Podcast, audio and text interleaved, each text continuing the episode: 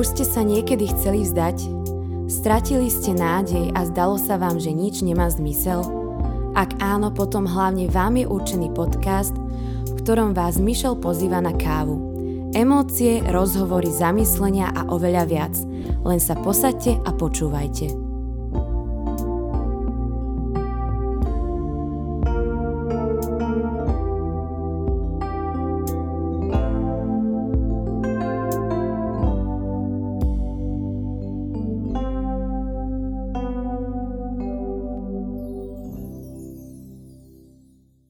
Vítajte pri počúvaní prvej časti podcastu Na káve s Michel. Ako ste si už asi domysleli, Michel som ja a keďže som si dovolila pozvať vás, aby ste si spolu so mnou vypili šálku horúcej tekutiny, bez ktorej by vraj niektorí vôbec nevedeli vykonávať bežné činnosti, tak by ste mali na začiatok o mne vedieť zo pár vecí. Áno, mohla by som vám tu hovoriť aj 100 vecí, ale myslím si, že aspoň na teraz budú stačiť 4. Poprvé, som obyčajná žena z Trnavy, ktorá je síce vzrastovo veľmi malá, ale keby sa fantázia dala odmerať a ešte aj nejako podržať v ruke, tak myslím si, že by sme sa do dverí určite nevošli. Ale čo je ešte dôležitejšie, v niečo verím. Ja viem, že si teraz pomyslíte, že každý v niečo verí a vlastne máte pravdu. Jeden napríklad verí, že ak bude pozitívne myslieť, tak všetko sa obráti na dobré. Niekto zase verí v samého seba. A iný, ktorý sa možno priveľmi sklamal, verí, že už nikomu a ničomu radšej nebude veriť, pretože je to aj tak na nič. A v čo verím ja? Myslím si, že najlepšie vám to vyjadrím prostredníctvom jedného príbehu. V jednom mestečku, v americkom mestečku, sa stretávali farmári. Robili to tak asi, ja neviem, raz za mesiac a vždy si spolu dali raňajky. Samozrejme, keďže ich práca, teda to farmárčenie, si vyžaduje veľkú fyzickú silu, tak sa museli poriadne nájsť ako chlapi a tak mali stôl bohato naložený.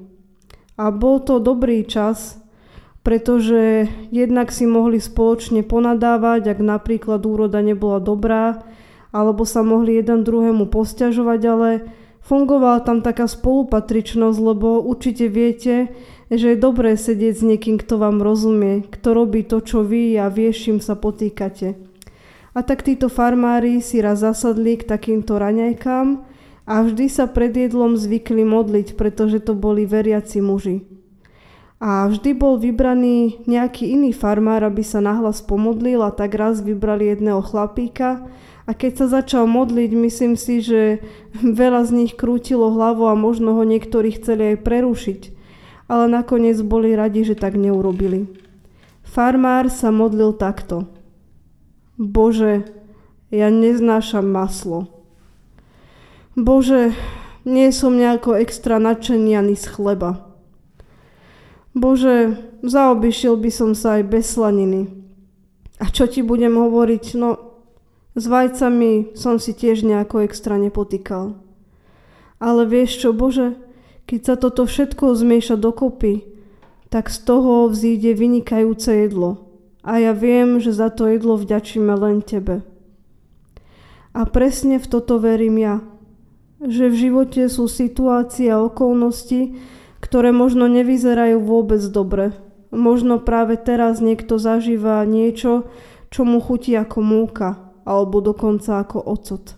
Ale verím, naozaj z celého srdca verím, že z toho nakoniec, z našich životov, môže z rôznych okolností vzísť niečo úžasné. Jedinečný ľudský príbeh, aký dokáže vytvoriť iba a jedine Boh. Druhá vec, ktorú by ste o mne mali vedieť je, že som bola na dne toľkokrát, že to ani neviem spočítať. Bola som na dne ako 12 ročná. Raz som ležala vo svojej posteli, bola som v izbe sama, obrátená k stene a veľmi som plakala. Bola som práve po jednej veľmi ťažkej operácii a mala som nielen fyzické bolesti, ale bola som aj tak nejako smutná. A modlila som sa. Nebolo to nič neobvyklé, pretože som sa modlila aj predtým, ale moje modlitby boli také detské, asi si to viete predstaviť, akože Bože ochraňuj moju rodinu a vždy som mala taký pocit, že ak sa nepomodlím, tak sa stane niečo strašné. Možno, že Boh sa nahnevá a bude ku mne krutý. Ale v tej chvíli, v ten večer som sa modlila úplne inak. A hovorila som, Bože, prosím ťa, potež ma a obím ma, alebo urob niečo, aby mi bolo lepšie. A možno to bude znieť neuveriteľne, ale Boh to naozaj urobil. A dodnes tento zážitok považujem za jeden z najkrajších, aký som kedy pri modlitbe zažila. Naozaj sa to nedá opísať slovami, ale Boh ma vtedy ako 12-ročnú presvedčil o tom, že nielen, že počuje modlitby, ale dokonca na ne aj aktívne reaguje. Na dne som bola ako 15-ročná. Ako dcéra bývalého alkoholika a vo všeobecnosti človek, ktorý si toho preskákal až priveľa, som jednoducho nejako stratila chuť do života. Navyše som začala nenávidieť svoje telo a predsa vzala som si, že budem držať nejaké drastické diety, lebo ja neviem, jednoducho povedala som si, že keď nič iné, tak aspoň to. Pripadala som si nedostatočná, nechcená, že som nie dosť dobrá, nie dosť múdra, nie dosť pekná.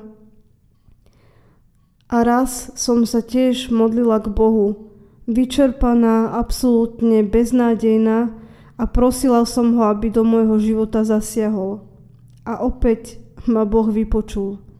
Absolútne zmenil môj život práve vtedy, keď som mala 15 rokov mi dal chuť do života, ktorú som tak zúfalo potrebovala.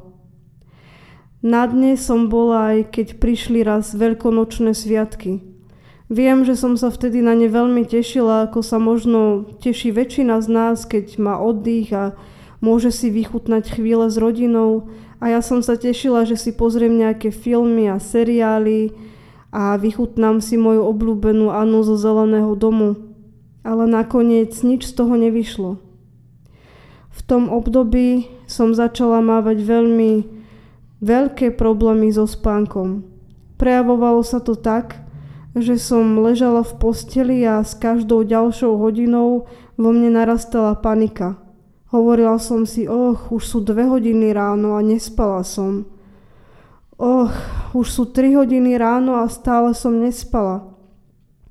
A čím viac sa približovalo ráno, tak tým viac som panikárila a tým viac som si zúfala. A navyše sa k tomu potom pridalo aj to, že som trpela obrovskou úzkosťou a to až do takej miery, že sa mi zdalo, ako keby ma vyslovene niekto gňavil na hrudi. Bolo to fyzicky nepríjemné, ale hlavne emocionálne, pretože cez deň som plakala a v noci som nespala. A opäť som volala na Boha. A opäť mi pomohol a úzkosti ma zbavil, takže dnes ju už nemám. Na dne som bola v roku 2020. Pamätám si, že bol september a moja kamarátka Barborka, ktorá bola veľmi múdra a mala taký svojský zmysel pre humor, poznali sme sa od malička, vtedy mi volala a zdala sa mi taká smutná, ale myslela som si, že možno sa len pohádala so svojim snúbencom alebo jednoducho mala len ťažký deň, veď konec koncov sme len ľudia všetci mávame občas svoje dni. Ale keď mi povedala skutočnú príčinu, tak som zosmutnela ja a z očí mi vyhrkli slzy. Oznámila mi, že na mozgu jej našli nádor. O mesiac na to zomrela. O rok neskôr mi podobnú správu oznámila ďalšia kamarátka, ktorej síce nenašli nádor na mozgu, ale tiež trpela onkologickým ochorením a tiež netrvalo dlho a zomrela. Tento rok onkologické ochorenie našli zasa mojej mame. A všetky tieto situácie spôsobovali, že som bola na dne. Ale volala som k Bohu a on ma počul. Nie, neznamená to, že vypočul všetko, čo som chcela, alebo že mi vždy splní každé jedno moje želanie. Ale znamená to, že s ním mám dôvod ráno vstať, aj keď sa mi zdá, že všetko naokolo sa rúti. S ním mám dôvod ísť ďalej aj vtedy, keď som na takom dne, že sa mi zdá, že už väčšia ani neexistuje. Ale on ma vždy z každého dna pozdvihne a pomôže mi, aby som nikdy, nikdy nespadla tak, že by som sa nezdvihla. Tretia vec, ktorú by ste mali vedieť, je vlastne to, prečo tento podcast vznikol a možno aj pre koho bude určený. Viem, že dnes už nie je nič výnimočné, keď niekto natáča svoj vlastný podcast alebo sa venuje inej podobnej činnosti. A nesľubujem vám, že vám prinesiem niečo šokujúce, čo ste ešte nikdy nepočuli. Ani vám nemôžem povedať, že prinesiem odpovede na všetky vaše otázky, pretože viem, že každého z nás trápia nejaké otázky. Nedávno som počula jednu pieseň, ktorá sa pýtala Bože, prečo?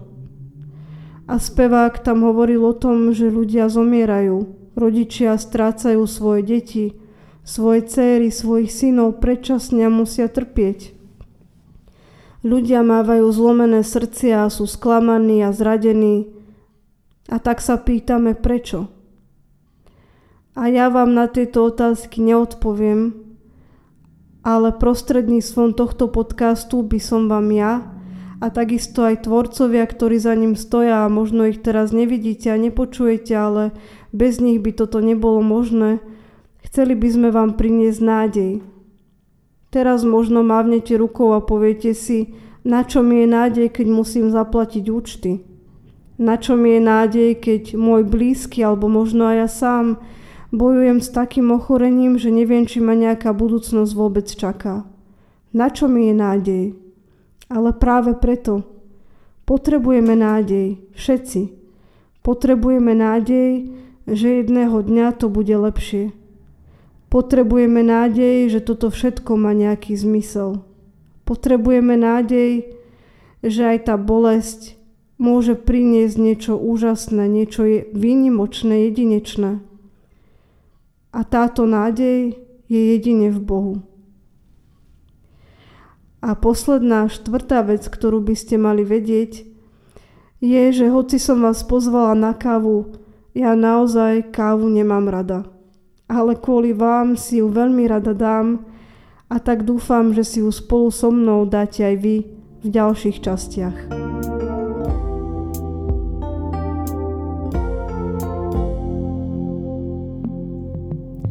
Sme radi, že ste si vypočuli prvý podcast Na káve s Michel.